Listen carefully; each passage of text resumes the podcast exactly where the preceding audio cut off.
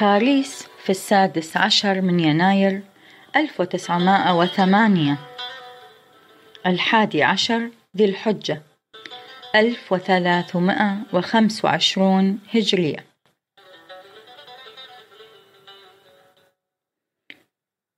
القسم الأول. مقالات حول تأثير الأنبياء في تربية النوع الإنساني وترقيه. محادثات على المائدة. أولاً هو الله. الطبيعة خاضعة لقانون عام. الطبيعة هي كيفية أو حقيقة ينسب إليها بحسب الظاهر الحياة أو الموت أو بعبارة أخرى يرجع إليها تركيب جميع الأشياء وتحليلها. وهي خاضعة لنظم صحيحة وقوانين ثابتة وترتيبات كاملة وهندسة بالغة لا تتجاوزها أبدا. إلى درجة إنك لو تلاحظ بنظر دقيق وبصر حديد تجد أن الكائنات في عالم الوجود من الذرات غير المرئية إلى أعظم الكرات الجسيمة ككرة الشمس وسائر النجوم العظيمة والأجسام النورانية في نهاية درجة من الانتظام سواء من حيث الترتيب أو التركيب أو من حيث الهيئة أو الحركة. وتراها جميعا تحت قانون كلي واحد لا تتجاوزه أبدا. وإذا نظرت إلى الطبيعة ذاتها تجدها بلا شعور ولا إرادة. فمثلا النار طبيعتها الإحراق وتحرق بلا إرادة ولا شعور. والماء طبيعته الجريان ويسيل بلا إرادة ولا شعور. والشمس طبيعتها الضياء وتضيء بلا إرادة ولا شعور. والبخار طبيعته الصعود ويصعد بلا إرادة ولا شعور. ويتضح من هذا أن الحركات الطبيعية لجميع الكائنات جبرية. ليست لكائن ما حركة إرادية سوى الحيوان ولا سيما الإنسان. فالإنسان يقدر على مخالفة الطبيعة ومقاومتها لأنه كشف طبائع الأشياء وبذلك يحكم على الطبيعة. وإن ما وصل إليه من الاختراعات والصنائع كانت نتيجة كشفه النقاب عن طبائع الأشياء كاختراعه البرق التلغراف الذي اتصل به الشرق والغرب. ومن هنا نعلم إن للإنسان سلطانا وحكما على الطبيعة. فهل يمكن أن يقال إن تلك النظم والترتيبات والقوانين التي تشاهدها في الوجود هي من تأثيرات الطبيعة مع إنها لا إدراك لها ولا شعور. اذا فالطبيعة ليس لها إدراك ولا شعور وهي في قبضة الحق القدير. المدبر لعالم الطبيعة ويظهر منها ما يشاء. يقولون إن من جملة الأمور التي تحدث في عالم الوجود من مقتضيات الطبيعة هو وجود الإنسان. إن صح ذلك يكون الإنسان فرعا والطبيعة أصلا. وهل من الممكن أن توجد إرادة وشعور وكمالات في الفرع ولا يوجد لها في الأصل؟ فتبين من هذا أن الطبيعة من حيث ذاتها في قبضة الحق الحي القدير الذي حكمها وأخضعها لقوانين ونظم ثابتة.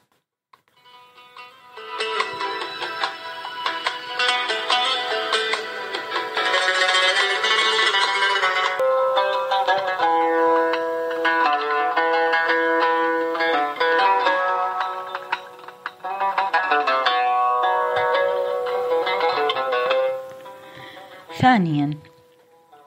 دلائل الألوهية وبراهينها. ومن جملة دلائل الألوهية وبراهينها إن الإنسان لم يخلق نفسه بل الخالق والمصور له غيره. ومن اليقين الذي لا مرية فيه إن خالق الإنسان ليس مثل الإنسان لأن الكائن الضعيف ليس في مقدوره أن يخلق كائنا آخر مثله. والخالق الفاعل يجب أن يكون حائزا لجميع الكمالات حتى يمكنه أن يخلق ويصنع. فهل من الممكن أن يكون الصنع في نهاية الكمال والصانع ناقص؟ وهل يمكن أن يكون النقش في نهاية الإتقان والنقاش غير ماهر في صنعه؟ مع أن النقش من عمله وصنعه والنقش لن يكون مثل صانعه وإلا لنقش نفسه. ومهما كان النقش في نهاية الكمال فإنه إذا قورن بالنقاش يبدو في نهاية النقص. وعليه فالإمكان معدن النقائص والله تبارك وتعالى مصدر الكمال. وإن وجود النقائص في عالم الإمكان لدليل على كمالات الله. فمثلا إذا نظرت إلى الإنسان ترى أنه عاجز فعجز الخلق دليل على قدرة الحي القدير. فإن لم تكن القدرة لما أمكن تصور العجز؟ اذا فعجز الخلق دليل على قدرة الحق. ولو لم تكن القدرة لما تحقق العجز؟ ومن هذا العجز ندرك إن في العالم قدرة. مثلا في عالم الإمكان فقر فلا بد من وجود الغنى الذي يتحقق به الفقر. وفي العالم جهل فلا بد من وجود العلم الذي يتحقق به الجهل. لأنه لو لم يكن العلم لما تحقق الجهل لأن الجهل عدم العلم. ولو لم يكن الوجود لما تحقق العدم.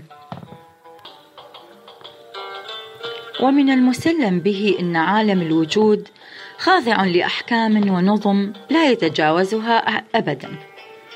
وحتى الإنسان مجبر على الموت والنوم وغيرهما أي إنه محكوم في بعض المراتب. ولا بد لهذا المحكوم من حاكم. وما دام الاحتياج صفة الممكنات ومن لوازمها الذاتية فلا بد من وجود غني بذاته. مثلا يعلم من وجود المريض أن هناك صحيحا ولو لم يكن هناك الصحيح لما ثبت وجود المريض. وعليه صار من المعلوم أنه يوجد حي قدير حائز لجميع الكمالات لأنه إن لم يكن متصفا بالكمالات بأسرها لكان كالخلق أيضا. كما وإن أدنى صنعه من الصنائع في عالم الوجود تدل على صانع لها. فهذا الخبز مثلا يدل على أن له صانعا. سبحان الله ألا يدل تغيير هيئة الكائنات الجزئية على صانع؟ وهذا الكون العظيم اللامتناهي أوجد من تلقاء نفسه وتحقق من تفاعل المواد والعناصر؟ فما أوضح بطلان هذه الفكرة؟ هذه أدلة نظرية للنفوس الضعيفة.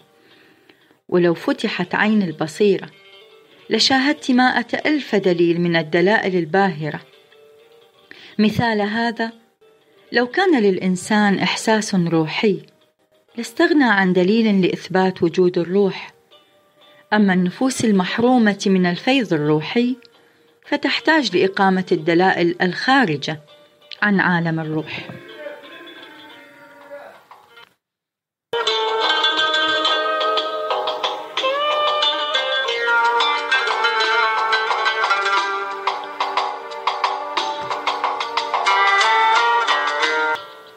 ثالثا. إثبات لزوم المربي. لو نمعن النظر في عالم الوجود نلاحظ أن عالم الجماد والنبات والحيوان والإنسان كلا وطرا في حاجة إلى مرب. فإذا لم يكن للأرض مرب يتعهدها تصير غابة وتخرج نباتا لا فائدة فيه. أما إذا وجد لها من يتعهدها ويرعاها فإنها تؤتي أكلا يقتات به ذوي الأرواح إذا صار من المعلوم أن الأرض تحتاج إلى عناية الزارع ورعايته لها. انظروا إلى الأشجار، إنها لو تركت بدون مرب فإنها لا تؤتي بثمر وتكون عديمة الفائدة. أما إذا تربت وتعهدت فذلك الشجر غير المثمر يصبح مثمرا. وبالتربية والتلقيح والتطعيم تعطي الأشجار ذات الأثمار المرة فواكه شهية. وهذه أدلة عقلية وأهل العالم اليوم في حاجة إلى الدلائل العقلية. وكذلك انظر إلى الحيوان تجده بالتربية يصبح أليفا.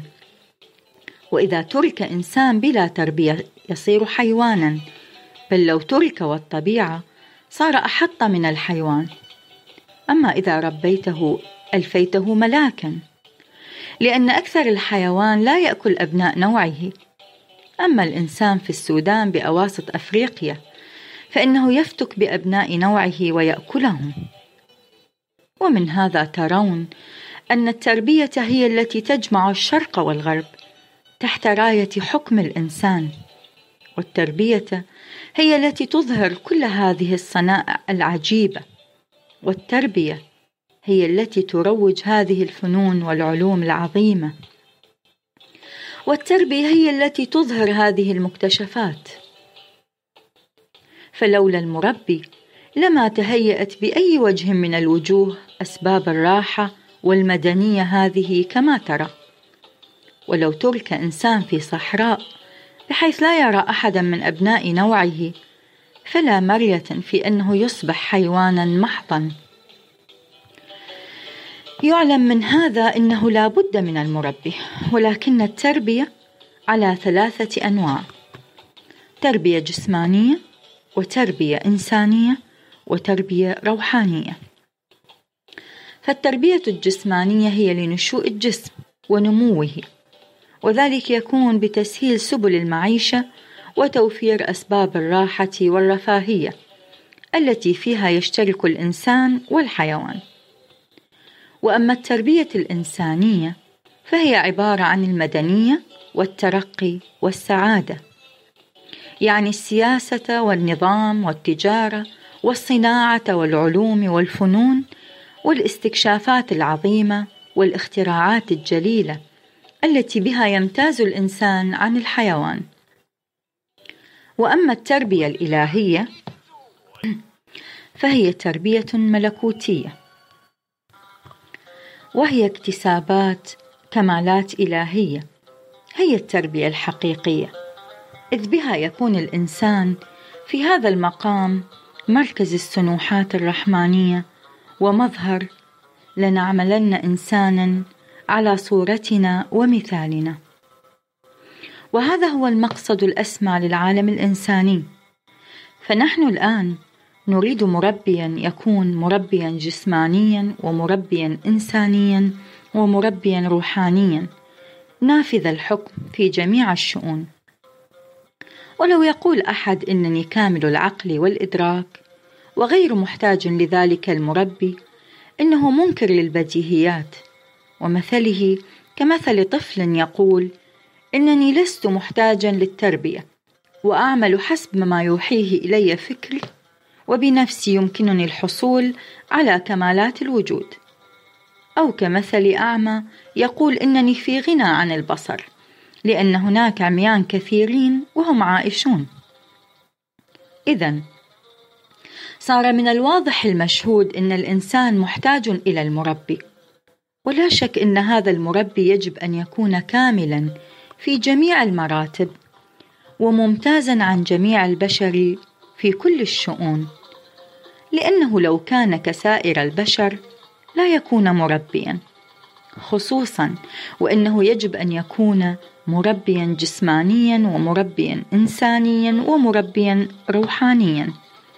أي ينظم ويدبر الأمور الجسمانية ويشكل الهيئة الاجتماعية حتى يحصل التعاون والتعاضد في المعيشة وتنظم وترتب الأمور المادية في كل الأحوال. وكذلك يؤسس التربية الإنسانية. أي يجب أن يربي العقول والأذهان بحيث تصبح قابلة للترقيات الكلية. فتتسع دائرة العلوم والمعارف وتكشف حقائق الأشياء وأسرار الكائنات وخاصيات الموجودات. وتزداد يوما بعد يوم التعاليم والاكتشافات ويستدل من المحسوسات على المعقولات. وكذلك يربى تربية روحانية حتى تهتدي العقول والمدارك لمعرفة ما وراء الطبيعة وتستفيض من نفحات روح القدس وترتبط بالملأ الأعلى وتصبح الحقائق الإنسانية مظاهر السنوحات الرحمانية حتى تتجلى جميع الأسماء والصفات الإلهية في مرآة حقيقة الإنسان. وتتحقق الآية المباركة لنعملن انسانا على صورتنا ومثالنا ومن المعلوم إن القوى البشرية لا تستطيع القيام بأمر عظيم كهذا. ولا يمكن أن تكفل النتائج الفكرية أمثال هذه المواهب. فكيف يمكن لشخص واحد بدون ناصر أو معين أن يؤسس هذا البنيان الرفيع؟ اذا لا بد له أن تؤيده القوة المعنوية الربانية ليتسنى له القيام بهذا العمل الجليل. إن ذات واحدة مقدسة تحيي العالم الإنساني وتغير هيئة الكرة الأرضية وترقي العقول وتحيي النفوس وتؤسس حياة جديدة وتضع اسسا بديعة وتنظم العالم وتدخل الأمم والملل في ظل راية واحدة وتنجي الخلق من عالم النقائص والرذائل وتحثهم وتشوقهم إلى الكمالات الفطرية والاكتسابية. فلا بد وأن تكون هذه القوة قوة إلهية ليتسنى لها القيام بعمل بهذا العمل العظيم.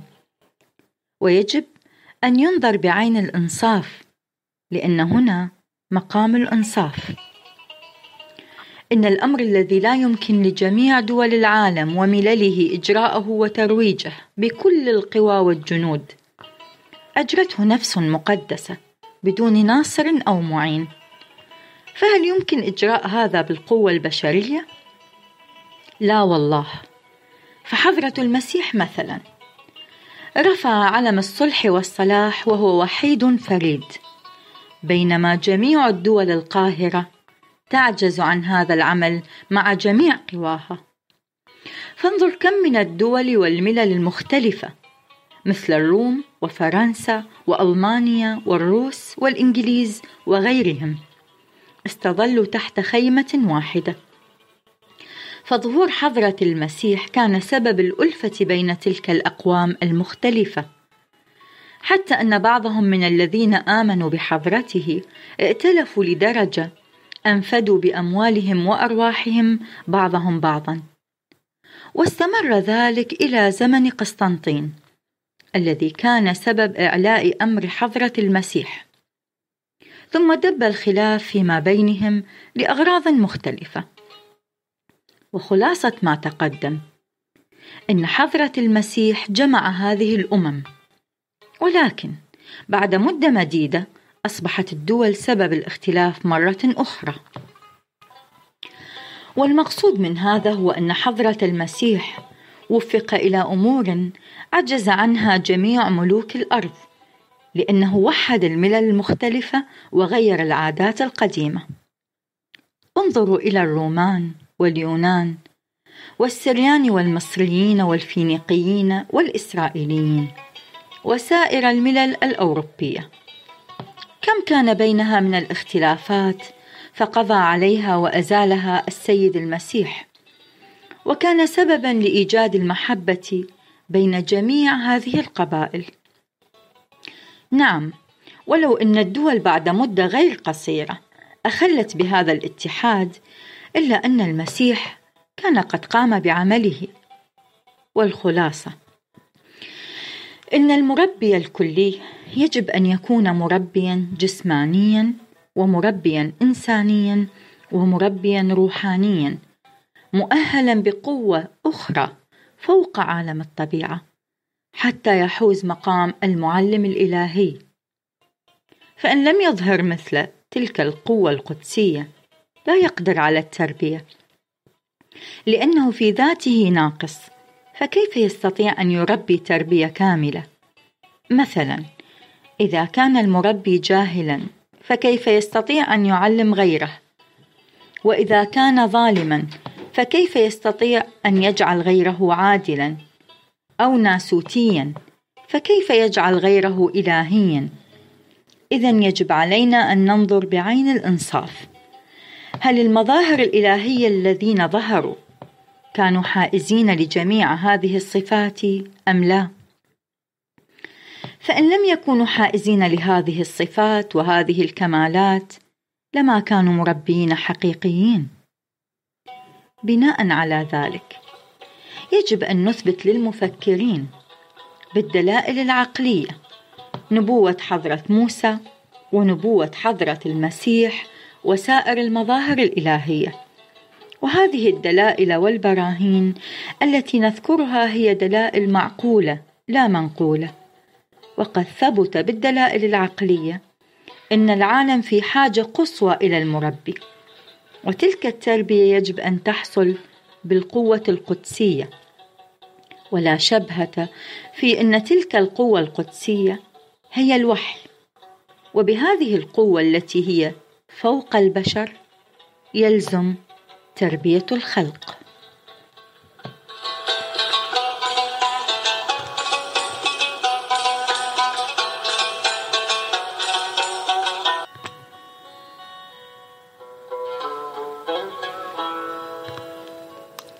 رابعا.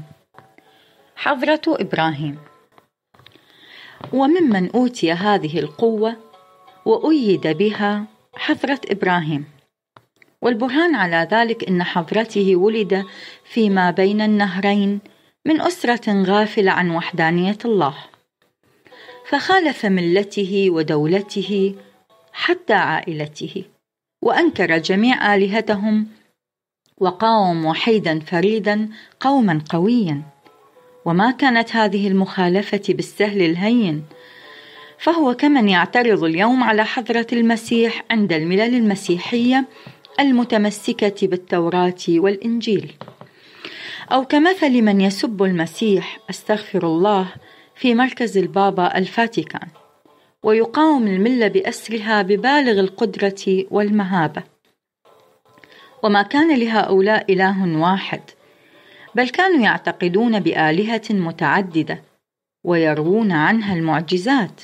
ولذا قام الكل على حضرة إبراهيم ولم يتبعه أحد سوى ابن أخيه لوط وواحد أو اثنان ممن لا شأن لهم. ثم خرج حضرته من وطنه مظلوما مضطهدا من شدة ما لقاه من مقاومة الأعداء.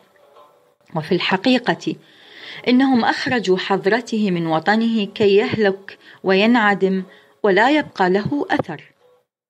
فجاء حضرته إلى هذه الجهات أي الأراضي المقدسة وخلاصة القول إن أعداءه اعتبروا أن هذه الهجرة ستؤدي إلى انعدامه واضمحلاله وحقيقة الواقع إن من يطرد من وطنه المألوف ويحرم من حقوقه ويحيق به الظلم من جميع الجهات لينعدم ولو كان سلطانا.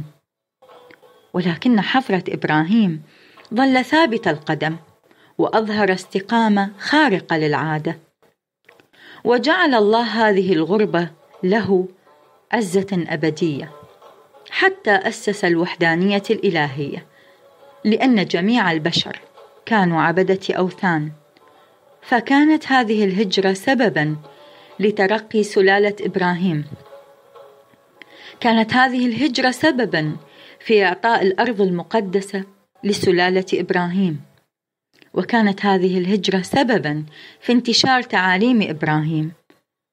وكانت هذه الهجرة سببا لظهور يعقوب ويوسف الذي صار عزيز مصر وهما من سلالة إبراهيم. وكانت هذه الهجرة سببا لظهور مثل حضرة موسى من سلالة إبراهيم. وكانت هذه الهجرة سببا لظهور مثل حضرة عيسى من سلالة إبراهيم. وكانت هذه الهجرة سببا لظهور هاجر التي ولدت إسماعيل فظهر من سلالته حضرة محمد. وكانت هذه الهجرة سببا في ظهور حضرة الأعلى من سلالته. وكانت هذه الهجرة سببا لظهور أنبياء بني إسرائيل من سلالة إبراهيم. وكذلك يستمر إلى أبد الآباد. وكانت هذه الهجرة سببا لدخول أوروبا وأكثر أمم آسيا في ظل إله إسرائيل. فانظر ما أعجب هذه القدرة التي تجعل شخصا مهاجرا يكون أسرة كهذه ثم ملة كهذه ثم يروج تعاليم كهذه فهل يمكن الآن لأحد أن يقول بأن كل ذلك يحدث عن طريق الصدفة؟ إذا يلزم الإنصاف هل كان هذا الشخص مربيا أم لا؟ ويجب التأمل قليلا في أن هجرة إبراهيم كانت من إرفا بحلب إلى سوريا وكانت تلك نتائجها فماذا تكون نتيجة هجرة حضرة بهاء الله من طهران إلى بغداد؟ ومن هناك إلى إسلامبول ومنها إلى الروملي أدرنا ومنها إلى الأرض المقدسة. إذا فانظر كيف أن حضرة إبراهيم كان مربيا ماهرا.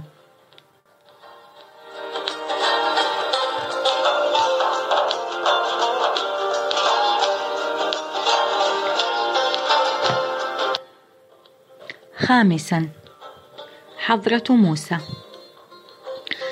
أما حضرة موسى فقد لبث يرعى الأغنام في البادية مدة مديدة. وفي الظهر تربى في بيت الظلم واشتهر بين الناس بأنه ارتكب جريمة القتل. ثم صار راعيا وأصبح مكروها مبغوضا لدى فرعون وقومه.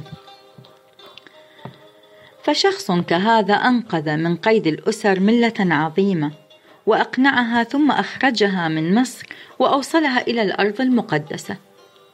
وكانت تلك الملة أي بني إسرائيل في نهاية الذلة فوصلت إلى أوج العزة. كانوا أسرى فأصبحوا أحرارا. وكانوا أجهل الأقوام فأصبحوا أعلمها. وبفضل تعاليمه وصلوا إلى درجة أكسبتهم الفخار بين جميع الملل. وطبق صيتهم الآفاق إلى درجة إن الأمم المجاورة إذ ما أرادت مدح شخص قالت لا ريب هذا إسرائيلي. وقد أحيا ملة إسرائيل بفضل تشريعه وقوانينه فوصلت بذلك إلى أعلى درجات في المدنية في ذلك العصر. ووصل الأمر إلى أن حكماء اليونان كانوا يأتون إلى بني إسرائيل لكسب الكمالات من أفاضلهم. كسقراط الذي أتى إلى سوريا وتلقى عن بني إسرائيل علم التوحيد وخلود الأرواح بعد الممات. وبعد رجوعه إلى اليونان نشر هذه التعاليم. فخالفه قومه ثم حكموا بقتله وأحضروه إلى مجلس الحكم وسقوه السم. فشخص كموسى بلسانه لكنة نمى وترعرع في بيت فرعون واشتهر بين الناس بالقتل وتوارى عن الأنظار مدة مديدة من شدة الخوف وهو يرعى الأغنام. كيف لمثله أن يأتي ويؤسس أمرا عظيما في العالم يعجز أعظم فيلسوف عن عمل جزء من ألف مما قام به. فبديهي أن هذا العمل خارق للعادة. إن الإنسان الذي بلسانه لكنة ويصعب عليه أن يتحدث حتى بالكلام العادي كيف يتسنى له أن يقوم بتأسيسات كهذه؟ فلو لم يكن هذا الشخص مؤيدا بالقوة الإلهية لما وفق ابدا للقيام بهذا الأمر العظيم. وليست هذه من الأدلة التي يستطيع أحد إنكارها. إن العلماء الطبيعيين وفلاسفة اليونان وعظماء الرومان الذين ضاع صيتهم في الآفاق لم يبرع أحد منهم إلا في فن من الفنون. فمثلا برع جالينوس وبقراط في الطب وأرسطو في النظريات والدلائل المنطقية وأفلاطون في الأخلاق والإلهيات. فكيف يمكن لشخص راع أن يأتي بكل هذه المعارف والفنون؟ لا شك إن هذا الشخص كان مؤيدا بقوة خارقة للعادة. فانظروا كيف تتهيأ أسباب الامتحان والافتتان للخلق. فحضرة موسى في مقام دفع الظلم وكز شخصا من أهل مصر وكزة واحدة. فاشتهر بين الناس بأنه ارتكب جريمة القتل. سيما وأن المقتول كان من رعايا الفراعنة الوطنيين. فهرب حضرته. ثم بعث بعد إذن بالنبوة فمع هذه السمعة السيئة كيف وفق بقوة خارقة للعادة أن يقوم بمثل هذه التأسيسات العظيمة والمشروعات الجليلة؟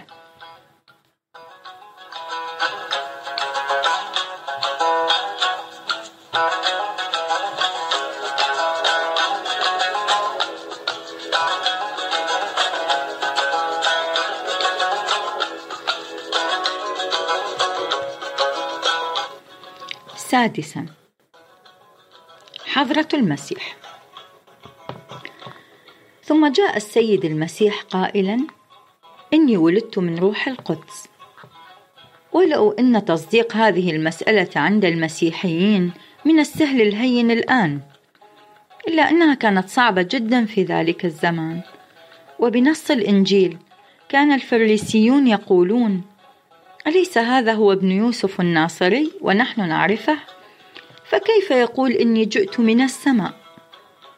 وبالاختصار إن هذا الشخص الذي كان في الظاهر وفي نظر العموم وضيعا محتقرا قام بقوة نسخت شريعة 1500 سنة. مع أنه لو تجاوز أحد أدنى تجاوز لتلك الشريعة لوقع في خطر عظيم وانمحى وانعدم. وفوق هذا فإن الأخلاق العمومية وأحوال بني إسرائيل كانت في عهد حضرة المسيح فاسدة مختلة اختلالا كليا.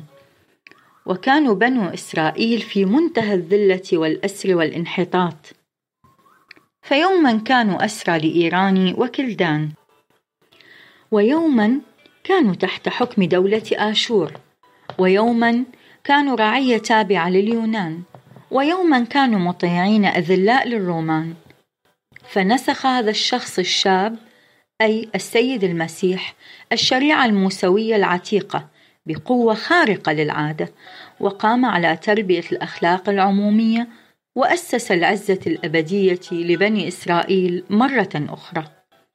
ونشر تعاليم لم تكن مختصة بإسرائيل بل أسس السعادة الكلية للهيئة الاجتماعية البشرية.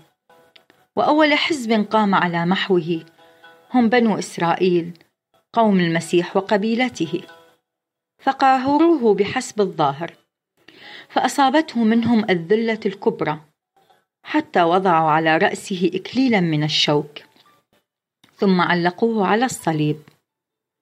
غير أن ذلك الشخص عندما كان بحسب الظاهر في الذلة الكبرى أعلن إن شمسه ستشرق ونوره سيسطع وفيوضاته ستحيط ويخضع لها جميع الأعداء. ولقد تحقق ما قال ولم يستطع مقاومته جميع ملوك العالم. بل إن أعلام جميع الملوك نكست وارتفع علم ذلك المظلوم إلى الأوج الأعظم. فهل يسلم العقل البشري بحدوث مثل هذا؟ لا والله إذا صار من المعلوم الواضح أن ذلك الشخص الجليل كان مربيا حقيقيا للعالم الإنساني موفقا مؤيدا بقوة إلهية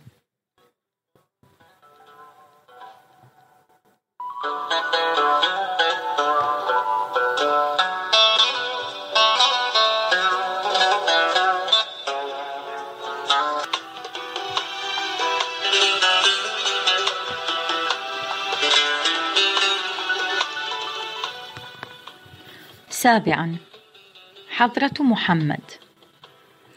أما حضرة محمد فقد سمع عنه أهل أوروبا وأمريكا بعض الروايات واعتبروها صدقا. والحال إن الراوي إما أنه كان جاهلا أو مبغضا وأكثر الرواة كانوا قسيسين. وكذلك نقل بعض جهلة الإسلام روايات لا أصل لها عن حضرته. زاعمين إنها مدح.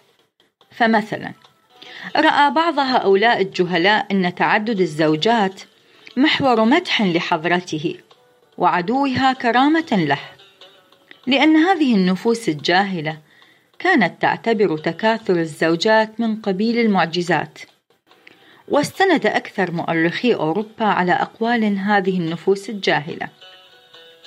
مثلا قال شخص جاهل لقسيس بأن دليل العظمة هو الشجاعة وسفك الدماء وبأن شخصا واحدا من أصحاب حضرة محمد قطع بحد السيف في يوم واحد مئة رأس في ميدان الحرب. فظن ذلك القسيس أن القتل هو البرهان الحقيقي لدين محمد والحال إن هذا مجرد أوهام. بل إن غزوات حضرة محمد جميعها كانت دفاعية. والبرهان الواضح على ذلك إن نفس محمد وأصحابه تحملوا في مدة ثلاثة عشر سنة في مكة كل الأذى. وكانوا في هذه المدة هدفا لسهام الأعداء. فقتل بعض الأصحاب ونهبت الأموال. وترك الباقون وطنهم المألوف وفروا إلى ديار الغربة.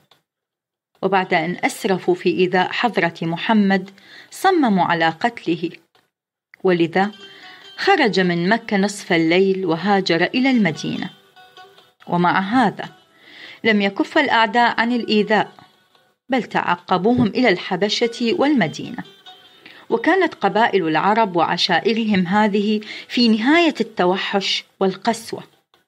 فبرابرة أمريكا ومتوحشوها بالنسبة إليهم كإفلاطون بالنسبة إلى أهل زمانه؟ لأن برابرة أمريكا ما كانوا يدفنون أولادهم أحياء تحت التراب.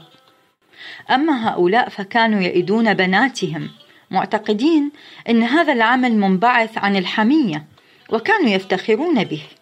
فمثلا كان أكثر الرجال يتواعدون زوجاتهم بالقتل إنهن ولدن إناثا. ولا تزال القبائل العربية حتى الآن تنفر من ذرية البنات. وكذلك كان الشخص الواحد يتخذ لنفسه ألف امرأة. وكان لكثير منهم في بيته ما يزيد عن عشر زوجات. وإذا ما نشبت الحرب والقتال بين هذه القبائل تأسر القبيلة الغالبة نساء القبيلة المغلوبة وأطفالها. ويعدون هؤلاء الأسرى أرقاء يتصرفون فيهم بالبيع والشراء. وإذا مات أحدهم وترك عشر نسوة استحوذ أولاده منهن بعضهم على أمهات البعض. وعندما كان يلقى أحد هؤلاء الأولاد عباءته على رأس زوجة أبيه وينادي هذه حلالي تصير تلك المرأة المسكينة على الفور أسيرته ورقيقته وله الحرية التامة أن يفعل بها ما يشاء. فإن أراد قتلها أو سجنها في جب عميق أو شتمها أو ضربها وزجرها كل يوم حتى يقضي على حياتها تدريجيا ولا ضير عليه فيما يختار من هذه المعاملة حسب العرف وعادات العرب. وغني عن البيان ما ينشأ بين نساء الشخص الواحد وبين أولادهن من الحقد والحسد والعداوة والبغضاء. فانظروا كيف كانت حال هؤلاء النسوة المظلومات ومعيشتهن. وفوق ما ذكر في أن حياة القبائل العربية كان قوامها نهب بعضهم بعضا. لذا كانت في حروب وغارات مستمرة يقتل ويسلب بعضهم بعضا. يأسرون النساء والأطفال ثم يبيعونهم للأجانب. وكم من بنات أمير وبنيه قضوا يومهم في النعمة والرخاء ثم أمسوا في منتهى الذلة والأسر والهوان. بالأمس كانوا أمراء واليوم أصبحوا أسراء. بالأمس كن سيدات محترمات واليوم أصبحن أرقاء ذليلات. فبين مثل هذه القبائل بعث حضرة الرسول محمد عليه الصلاة والسلام. وما من بلاء إلا وتحمله من هؤلاء مدة ثلاث عشرة سنة.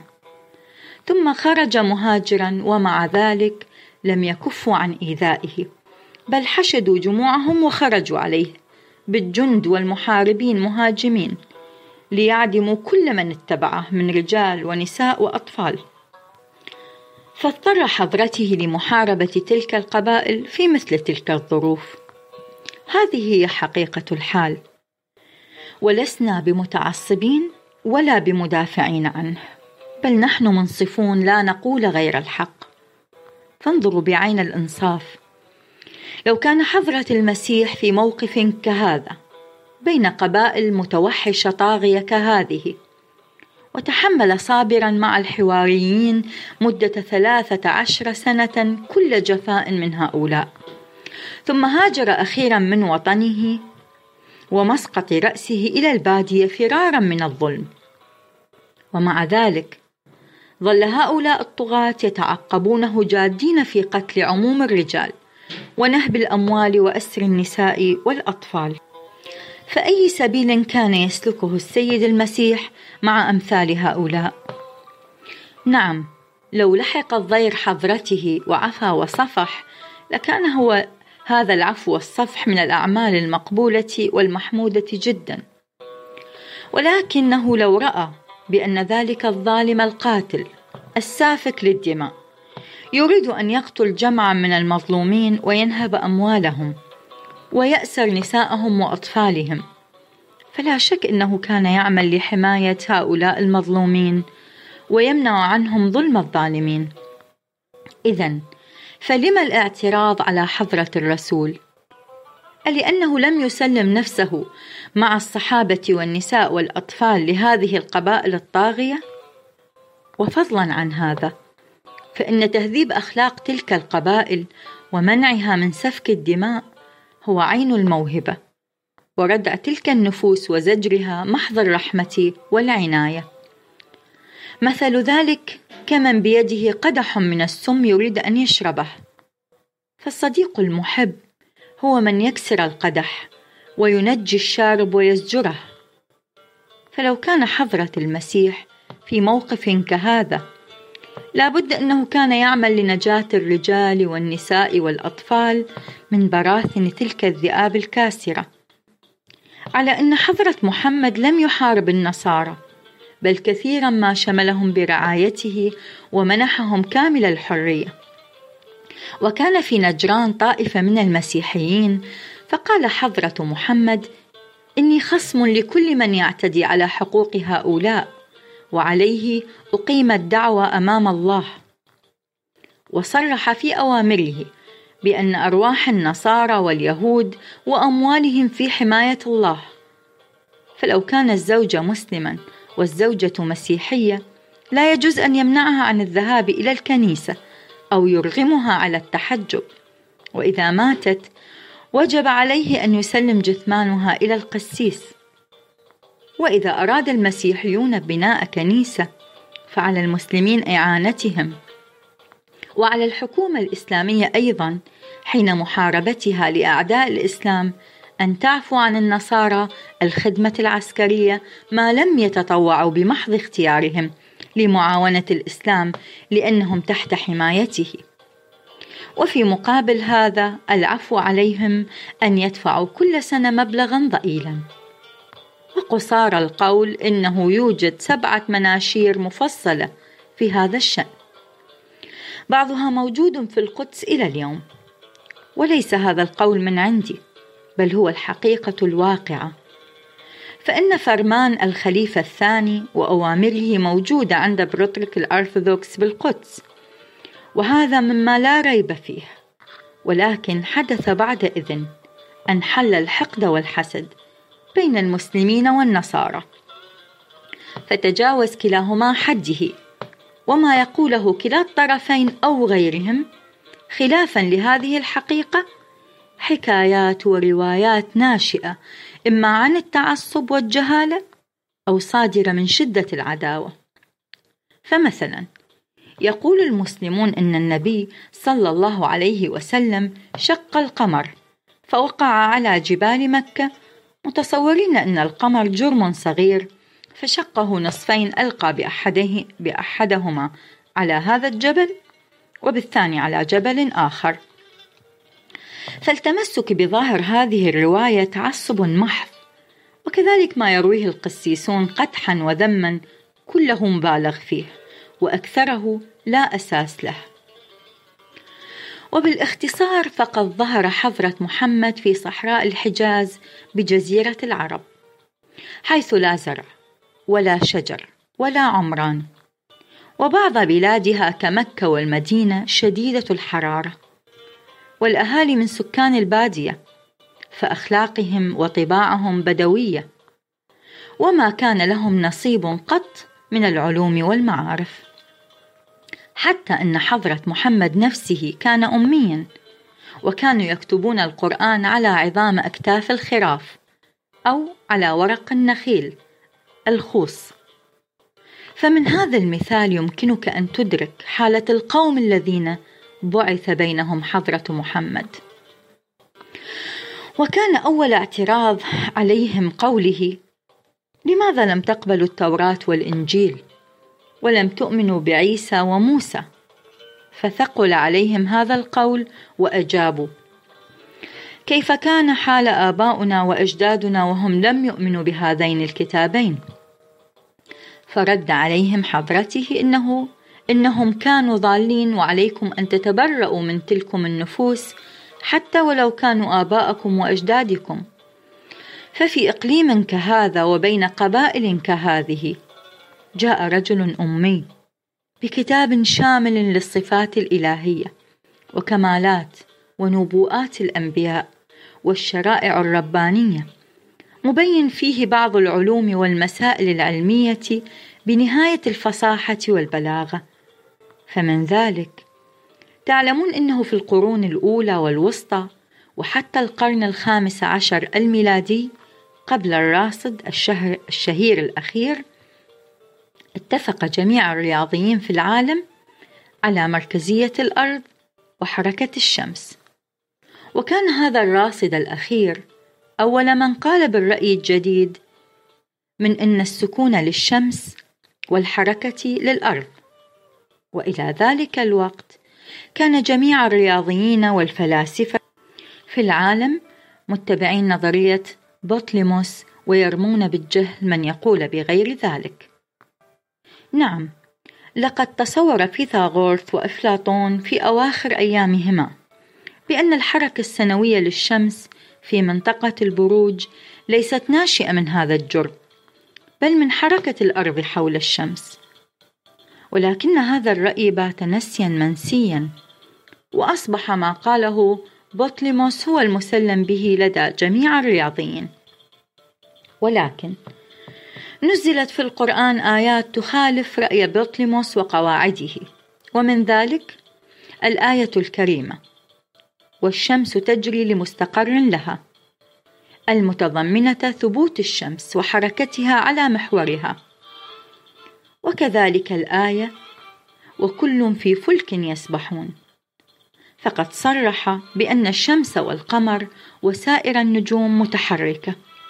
فلما انتشر القرآن استهزأ الرياضيون بهذا الرأي ونسبوه إلى الجهل.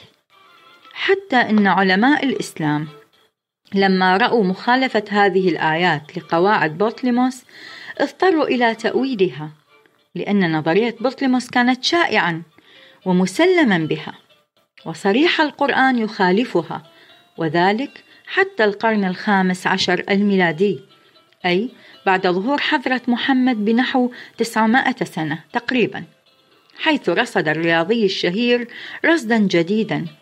واخترعت الآلات التلسكوبية وحدثت الاكتشافات المهمة فثبتت حركة الأرض وسكون الشمس. وكذلك عرفت حركة الشمس حول محورها. وصار من المعلوم إن صريح الآيات القرآنية يطابق الواقع. وأصبحت القواعد البطلموسية محض أوهام. وبالاختصار فلقد تربى في ظل الشريعة المحمدية جم غفير من الأمم الشرقية مدة 1300 سنة وفي القرون الوسطى حيث كانت أوروبا في منتهى الوحشية.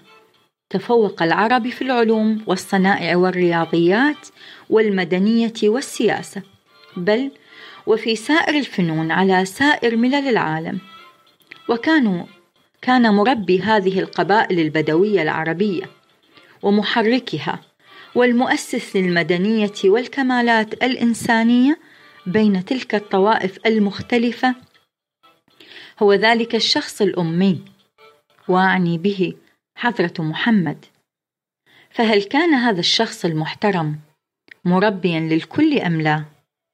يجب الإنصاف.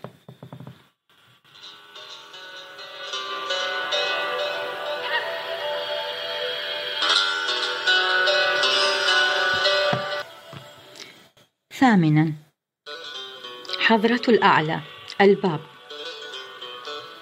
أما حضرة الباب روحي له الفداء. فقد قام بالأمر في سن الشباب. أي لما مضى من عمره المبارك خمس وعشرون سنة.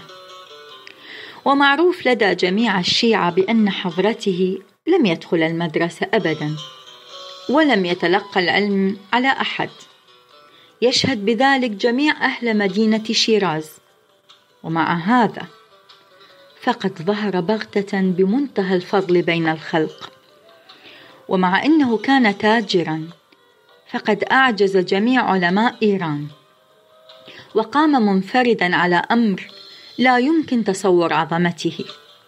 ولقد ظهرت هذه الذات العلية بقوة زلزلت أركان شرائع الإيرانيين وآدابهم وأحوالهم وأخلاقهم وتقاليدهم.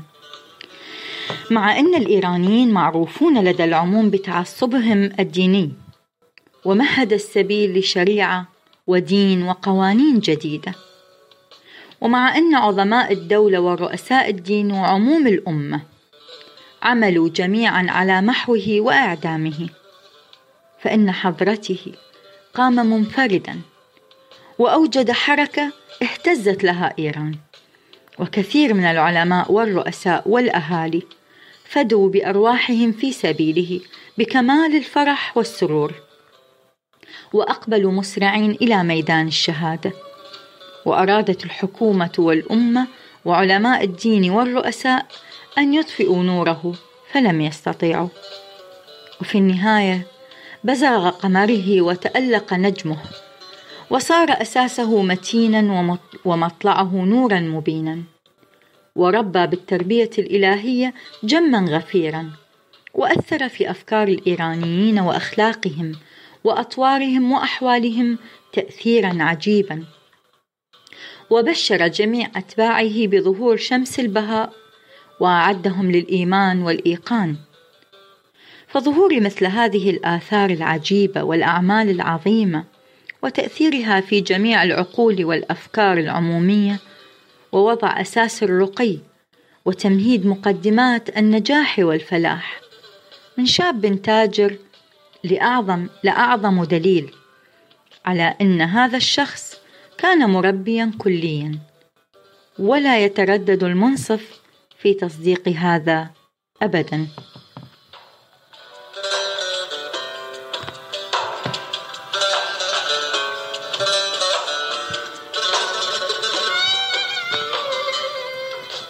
تاسعا.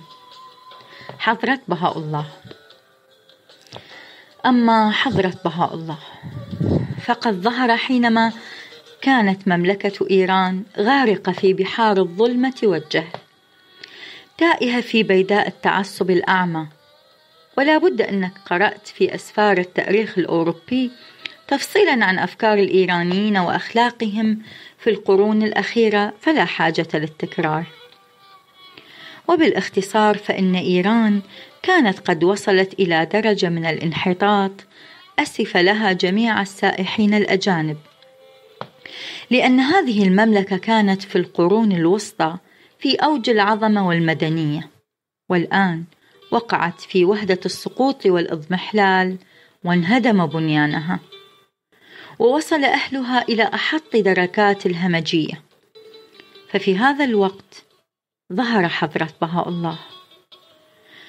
وكان والده من الوزراء لا من العلماء ومن المسلم به لدى جميع أهالي إيران إنه لم يتلقى العلم في مدرسة ما ولم يعاشر العلماء والفضلاء. وقضى أيام حياته الأولى في بحبوحة الرفاهية والنعيم. وكان مؤانسوه ومجالسوه من أبناء أعاظم إيران لا من أهل المعارف. وبمجرد أن أظهر الباب أمره قال حضرة بهاء الله إن هذا الشخص الجليل سيد الأبرار. يجب على الجميع أن يتبعوه ويؤمنوا به. وقام على نصرته يقيم الأدلة والبراهين القاطعة على أحقيته. ومع أن علماء الملة أجبروا الدولة العلية الإيرانية على معارضته وصده وأفتى جميع العلماء بالقتل والنهب والإيذاء والقمع والإضطهاد له ولتابعيه. وقاموا في جميع أنحاء المملكة بالقتل والإحراق والنهب وحتى إيذاء النساء والأطفال. ومع هذا فإن حضرة بهاء الله قام بكل استقامة وثبات على إعلاء كلمة حضرة الباب ولم يتوارى ساعة واحدة بل ظل ظاهرا مشهودا ومشهورا بين الأعداء. مشتغلا بإقامة الأدلة والبراهين معروفا بإعلاء كلمة الله متحملا الصدمات الشديدة المتوالية عرضة للاستشهاد في كل لحظة. ثم وقع تحت السلاسل وزج في أعماق السجن ونهبت وسلبت أمواله الوفيرة الموروثة ونفي من مملكة إلى أخرى مرات أربع. وأخيرا استقر في السجن الأعظم. ورغم كل هذا ظل النداء مرتفعا. وصيت أمر الله مشتهرا. وظهر بفضل وعلم وكمالات حيرت أهل إيران بحيث إن كل من تشرف بالمثول بين يديه من أهل العلم والعرفان محبا كان أم مبغضا. في طهران أو بغداد أو القسطنطينية أو الروملي أدرنة أو عكا.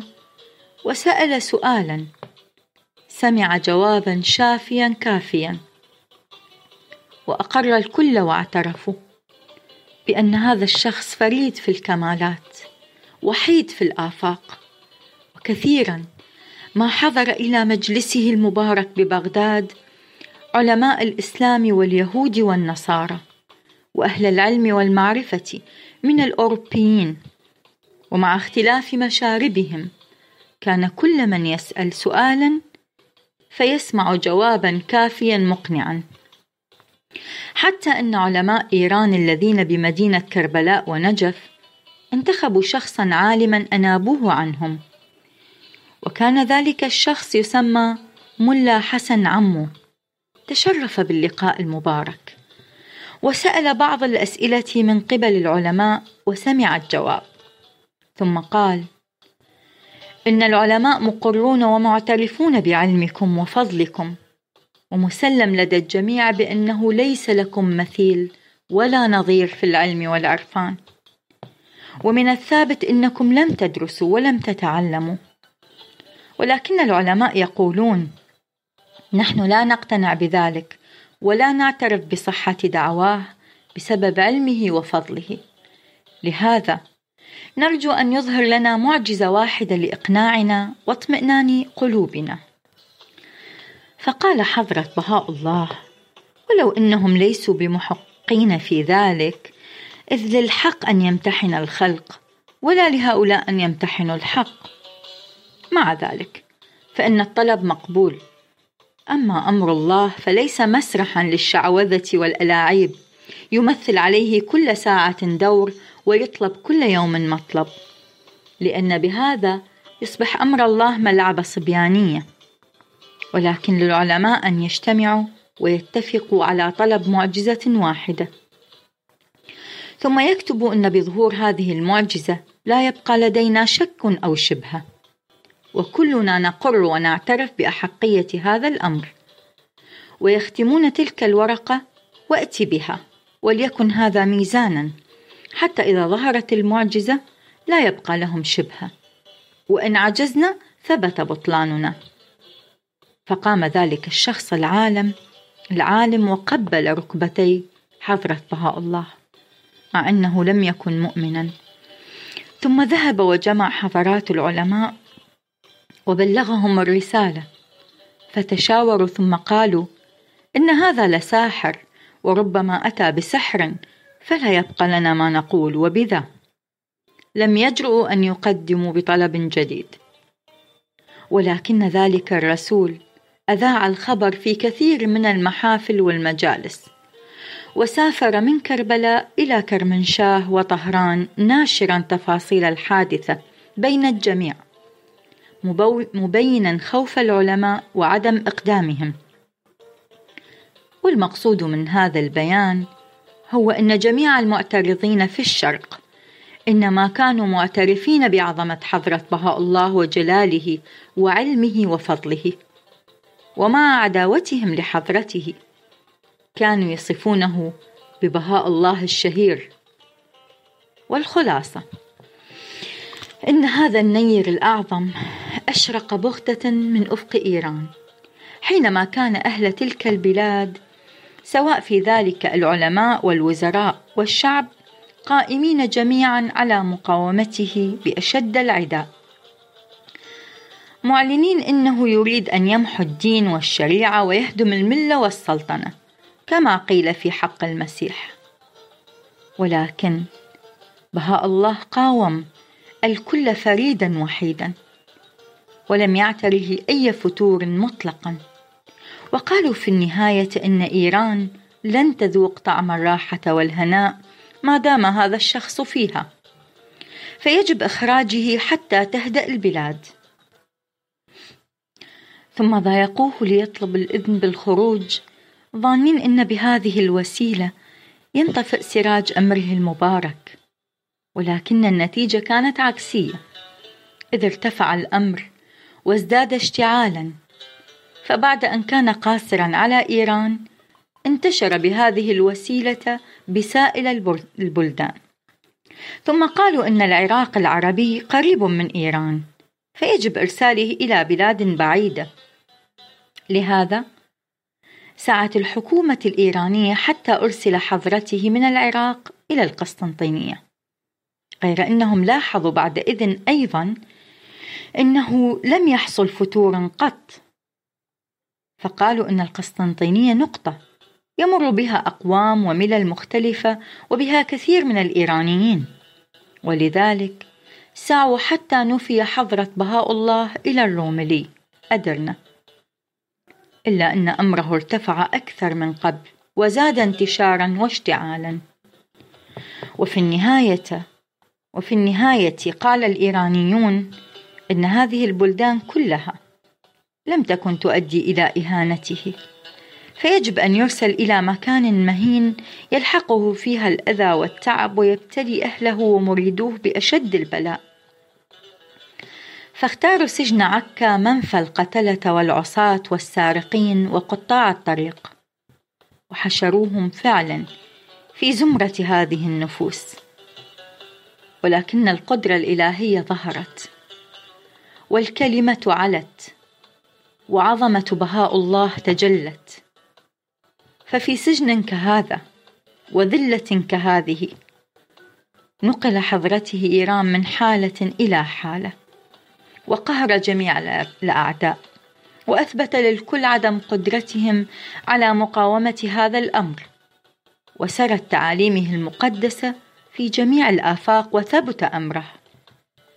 وعلى الإجمال فقد قام الأعداء بنهاية البغضاء في جميع الولايات الإيرانية. فأوثقوا وضربوا وقتلوا وأحرقوا وهدموا بنيان ألف عائلة وتشبثوا بكل وسيلة في القلع والقمع ليطفئوا نور أمره. ومع هذا فقد على أمره وهو في السجن. سجن القتلة وقطاع الطريق والسارقين. ونشر تعاليمه ونبه كثيرا من النفوس التي كانت في أشد البغضاء. فآمنوا وأصبحوا موقنين.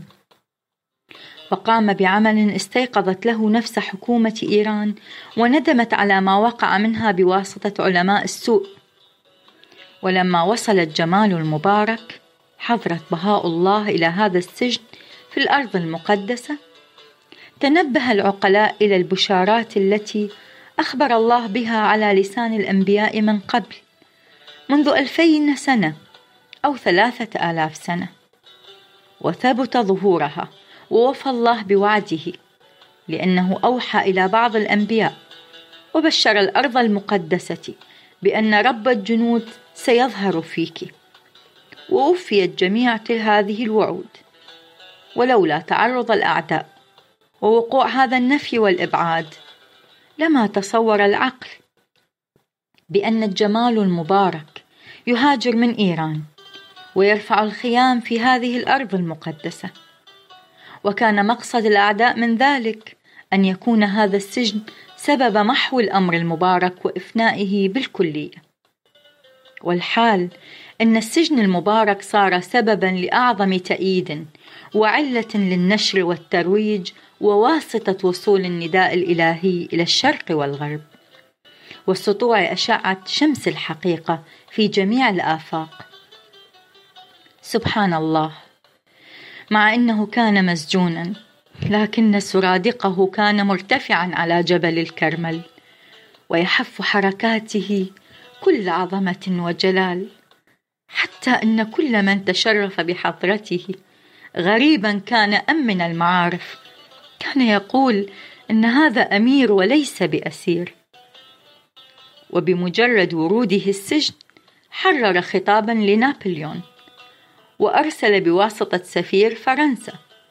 ومضمونه أن تسأل عن جرمنا الذي صار سببا لهذا الحبس والسجن. فلم يجب نابليون.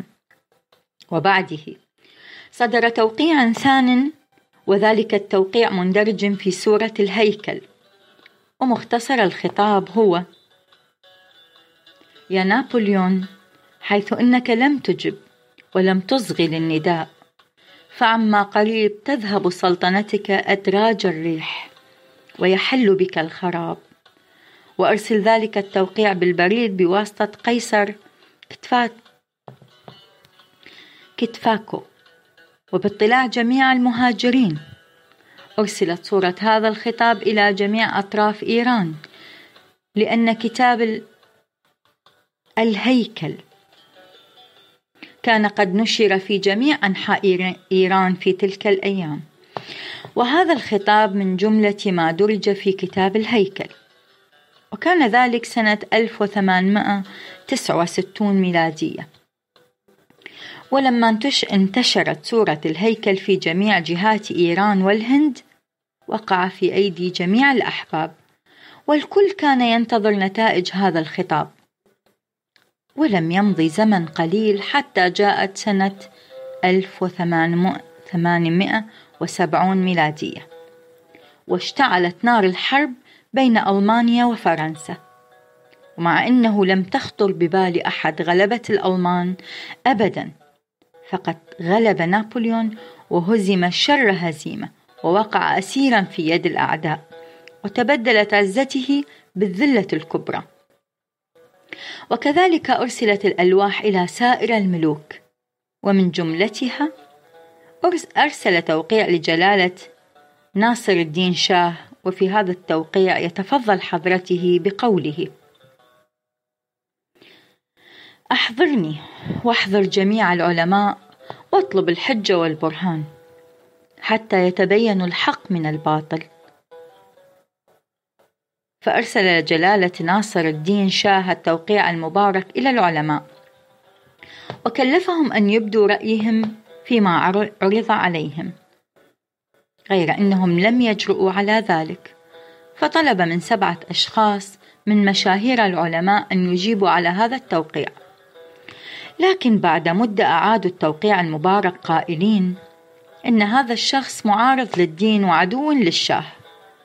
فغضب جلالته من ردهم وقال إن هذه المسألة مسألة الحجة والبرهان وقضية الحق والباطل. فما علاقتها بالعداء للحكومة؟ فيا للأسف كم نحن راعينا هؤلاء العلماء واحترمناهم وهم عاجزون عن جواب هذا الخطاب. وقصار القول إن ما رقم في ألواح الملوك قد تحقق جميعه. وأن تتتبع الوقائع التاريخية من سنة 1870 ميلادية تجد إنها منطبقة ومحققة لما جاء في ألواح الملوك ولم يبقى منها إلا القليل ولا بد أن يتحقق فيما بعد. وكذلك كانت الطوائف الخارجة والملل غير المؤمنة تنسب إلى الجمال المبارك أمورا عظيمة وبعضهم كان يعتقد بولاية حضرته حتى أن بعضا منهم كتبوا رسائل ومن جملتهم كتب السيد الداودي من علماء أهل السنة ببغداد رسالة مختصرة ضمنها خوارق العادات الصادرة من الجمال المبارك في أحوال متعددة. ويوجد إلى الآن في جميع جهات الشرق أشخاص غير مؤمنين بمظهرية الجمال المبارك ولكنهم يعتقدون بولايته ويروون عنه المعجزات. وخلاصة القول فإنه ما تشرفت نفس بساحته المقدسة سواء كانت موافقة أم مخالفة إلا وأقرت واعترفت بعظمة حضرته. وغاية ما هنالك إن المخالف وإن لم يؤمن إلا أنه شهد بعظمته. وبمجرد التشرف بساحة الأقدس كانت ملاقاة الجمال المبارك تؤثر فيهم تأثيرا بدرجة إن كثيرا منهم ما كان يقدر أن ينبسوا ببنت شفة وكثيرا ما وقع أن شخصا كان ممن كانوا في أشد العداء والبغضاء. أقر في نفسه بأنني إذا ضمني مجلس الحضور أقول كذا وأجادل وأحاجج بكذا. ولكنه عندما كان يصل إلى ساحة الأقدس تتملكه الدهشة والحيرة ولا تجد لنفسه بدا من الصمت والسكون. ما درس الجمال المبارك لسان العرب ولم يكن له معلم ولا مدرس ولم يدخل مكتبا ولكن بلاغة بيانه المبارك وفصاحته باللسان العربي في الألواح العربية حيرت عقول فصحاء العرب وبلغائهم. والكل مقر ومعترف بأنه لا مثيل له ولا نظير. ولو نمعن النظر في نصوص التوراة لا نجد أي مظهر من المظاهر الإلهية. خير الأقوام المنكرة في طلب آية معجزة ووافقهم على أي ميزان يقرونه. وفي توقيع جلالة الشاه قال بوضوح أجمع العلماء واطلبني لتثبت الحجة والبرهان. إن الجمال المبارك وقف كالجبل مقابل الأعداء مدة خمسين سنة وكلهم يطلبون إفنائه ومحوه ويهاجمونه جميعا قاصدين ألف مرة صلبه وإعدامه وكان في نهاية الخطر طول هذه المدة. وأن جميع العقلاء من الداخل والخارج المطلعين على حقائق الأحوال متفقون على أن إيران التي وصلت إلى هذه الدرجة من الهمجية والخراب إلى الآن يتوقف رقيها وتمدنها وعمرانها على ترويج مبادئ هذا الشخص العظيم وتعميم تعاليمه. إن حضرة المسيح في زمانه المبارك ربى في الحقيقة أحد عشر نفرا. وكان بطرس أعظم هؤلاء الأشخاص. ولما وقع الامتحان أنكر المسيح ثلاث مرات. ومع هذا فانظر كيف نفذ أمر حضرة المسيح بعد إذن في أركان العالم.